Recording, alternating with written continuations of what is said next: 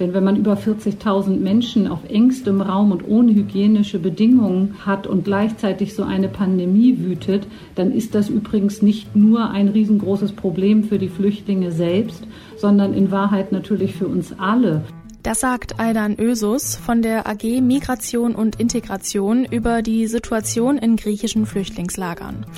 Auf den griechischen Inseln harren derzeit etwa 40.000 geflüchtete Menschen aus, darunter viele Kinder. Die Camps sind allerdings für deutlich weniger Personen ausgelegt. Die EU hat sich nun bereit erklärt, zwischen 1000 und 1500 Minderjährige aufzunehmen. Wie die aktuelle Situation für die Geflüchteten ist und wie schnell die EU handeln kann, möchten wir heute in unserem täglichen Podcast zurück zum Thema klären. Heute ist Donnerstag, der 19. März. Mein Name ist Laralena Gödde. Hi. Zurück zum Thema. Das Flüchtlingslager Moria auf der griechischen Insel Lesbos ist das größte Camp. Derzeit leben dort fast 20.000 Menschen, fast siebenmal so viele Menschen wie vorgesehen. Die Situation der Geflüchteten ist dramatisch. Regelmäßig brennt es in dem Flüchtlingslager und auch die medizinische Versorgung befindet sich in einem sehr schlechten Zustand. Durch die Corona-Pandemie könnte sich die Situation nun noch weiter verschlimmern. Erik Marquardt ist grüner EU-Parlamentarier und seit Ende Februar vor Ort auf Lesbos. Ich habe ihn gefragt, welche Maßnahmen es gibt, um die Situation zu verbessern. Ja, man muss ja sagen, dass das nicht nur im Camp Moria, sondern in verschiedenen Lagern an der Außengrenze so ist, dass es wirklich momentan die absurde Situation gibt, dass wir Geburtstagsfeiern in Deutschland verbieten. Das mag angemessen sein, aber auf der anderen Seite zulassen, dass Zehntausende Leute dicht an dicht gedrängt in Zelten leben müssen. Wir haben das Glück, dass die Leute noch nicht von Corona betroffen sind. Ich glaube, dass es sinnvoll ist, dass man jetzt schaut, wie kann man denn hier Quarantänemöglichkeiten auf den griechischen Inseln schaffen. Da arbeitet Ärzte ohne Grenzen beispielsweise mit verschiedenen Organisationen dran, dass man mhm. Kapazitäten freiräumt. Es gibt auch Maßnahmen, um dann zu helfen, dass die Leute darüber informiert sind, dass es genug Handdesinfektionsmittel gibt. Und äh, was ich heute Morgen gesehen habe, war beispielsweise toll, dass auch Hilfsorganisationen mit Hilfe von Geflüchteten zusammen nach Standards der WHO an Nähmaschinen sitzen und schnell ganz viele Atemschutzmasken produzieren, um das Camp mit Atemschutzmasken zu versorgen. Es ist toll, was hier teilweise passiert, wie sich die Leute versuchen, auch selbst zu helfen, auch auf diese Pandemie vorzubereiten. Auf der anderen Seite ist es tragisch, dass die notwendigen Maßnahmen durch die Regierung momentan ausbleiben. Hm. Also Sie fordern die Evakuierung der Flüchtlingslager auf den griechischen Inseln. Nun hat die Bundesregierung am 9. März angeboten, gemeinsam mit anderen EU-Staaten 1000 bis 1500 unbegleitete Kinder aus den Lagern aufzunehmen. Ist das nicht schon ein Schritt in die richtige Richtung? Ja, das ist ein Schritt in die richtige Richtung, aber wir müssen uns auch klar machen, wir hatten damals eine Situation, wo Erdogan die ganze EU bedroht hat und man quasi in sich zusammengefallen ist wie ein Kartenhaus, weil 27 EU-Staaten nicht in der Lage waren, mit äh, 10.000 Leuten an der Grenze umzugehen. Man hat gleichzeitig gefordert, dass Erdogan eine Million Menschen aus Idlib anständig aufnimmt, dass er mit den dreieinhalb Millionen Geflüchteten in seinem Land besser umgeht.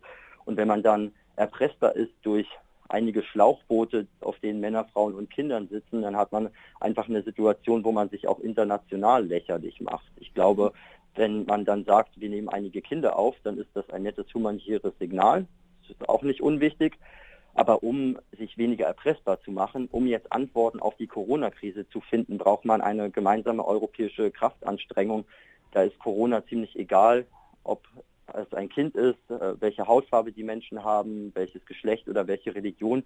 Corona betrifft uns alle und unsere Antwort darauf muss natürlich sein, dass wir jetzt nicht unsere Verantwortung auch für diese Krise hinter Kinderaugen verstecken, sondern eben alle Leute, die momentan in Gefahr sind, von der Epidemie betroffen zu werden, aber auch ähm, die Gefahr für die Allgemeinheit besser zu gestalten, sodass wir Schutz auch davor haben, dass sich an einigen Orten diese Pandemie sehr stark ausbreiten kann. Was passiert denn mit denjenigen, deren Asylanträge abgelehnt werden? Gehen die zurück in die Türkei?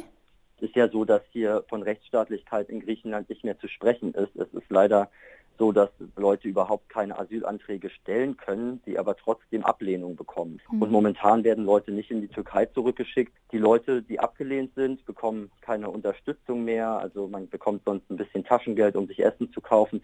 Die Leute bekommen wenig Zugang zu medizinischer Versorgung. Und ich glaube, da muss jetzt die klare Priorität sein, nicht über ähm, wie kann man die Leute am besten wo in die Welt schicken äh, zu reden, sondern wie kann man denn dafür sorgen, dass wir die Leute, die in Europa sind, mit Quarantänemöglichkeiten versorgen, erstmal alle zwei Wochen in Quarantäne kommen, dass man die gesundheitliche Versorgung bestmöglich sicherstellt, um eben zu verhindern, dass die Corona-Krise sich so schnell an manchen Orten ausbreitet, dass das Gesundheitssystem überfordert ist. Es wäre nicht nur solidarisch, sondern einfach vernünftig jetzt zu schauen, dass Menschen wirklich davor geschützt sind, dass sie andere anstecken, dass sie sich selber anstecken, weil wir sonst als europäische Gesellschaften schnell ein riesiges Problem haben, das wir nicht mehr bewältigen können. Soweit Erik Marquardt, Mitglied der Grünen Fraktion im EU-Parlament und zurzeit vor Ort auf Lesbos. Danke, Herr Marquardt.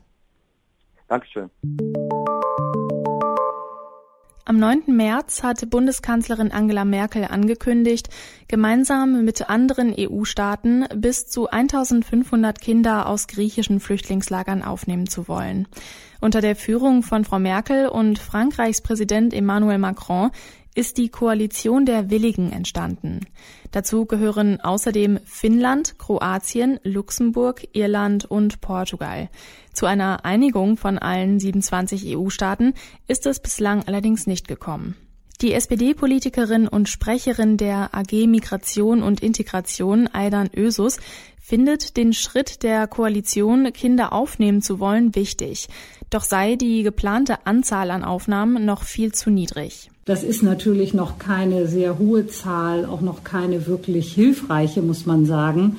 Der Schritt an sich ist wahrscheinlich hier das Wichtige, denn wie wir alle wissen, kommt es ja nie zu einer Einigung. Ähm, Europa ist weit davon entfernt, in all den Jahren, die wir jetzt darüber reden, äh, da mal ein, zwei Schritte weiterzukommen. Und deswegen ist es jetzt erstmal gut, dass es äh, einige Länder gibt, die sagen, wir können diese Bilder einfach nicht mehr ertragen. Wir müssen jetzt endlich was tun. Um solche Situationen zu verhindern, setzt die Bundesregierung auf eine Bekräftigung des EU-Flüchtlingsdeals von 2016. Die SPD-Politikerin Ösus findet das bisherige Abkommen wirkungsvoll. Die Türkei hat über vier Millionen Flüchtlinge im Land. Und man muss ihr auch zugestehen, dass dort, wo die Menschen eben auch in den Einrichtungen sind, die sie da zur Verfügung stellt, die Menschen sehr gut versorgt werden. Deutschland will gemeinsam mit einer Koalition der Willigen unbegleitete und kranke Kinder aus den Flüchtlingslagern in Griechenland aufnehmen. Unabhängig davon hatte ein Bündnis aus deutschen Kommunen bereits angeboten, mehrere hundert Kinder aufzunehmen. Insgesamt wird damit aber nur einem Bruchteil der betroffenen Menschen geholfen. Langfristige Verbesserungen ist für die Geflüchteten nicht in Sicht. In der Zwischenzeit versuchen diese, sich im Rahmen ihrer Möglichkeiten gegen das sich ausbreitende Coronavirus zu schützen. Und damit verabschiede ich mich von der heutigen Folge zurück zum Thema. Ihr findet diesen Podcast überall da, wo es Podcasts gibt und da freuen wir uns immer, wenn ihr uns abonniert oder eine Bewertung hinterlasst. Ich bin Lara-Lena Gödde, wir hören uns morgen wieder. Ciao. Zurück zum Thema vom Podcast Radio Detektor FM.